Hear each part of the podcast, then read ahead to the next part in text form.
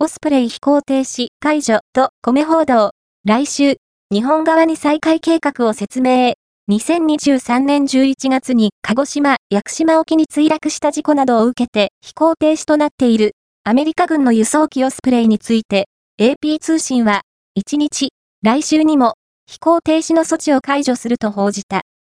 アメリカ軍は2月、事故原因とされる機器を特定したことを発表したが、故障した原因については不明としていて、追加の安全対策を行うと、下軍幹部の飛行再開計画をオースティン国防長官が承認したとしている。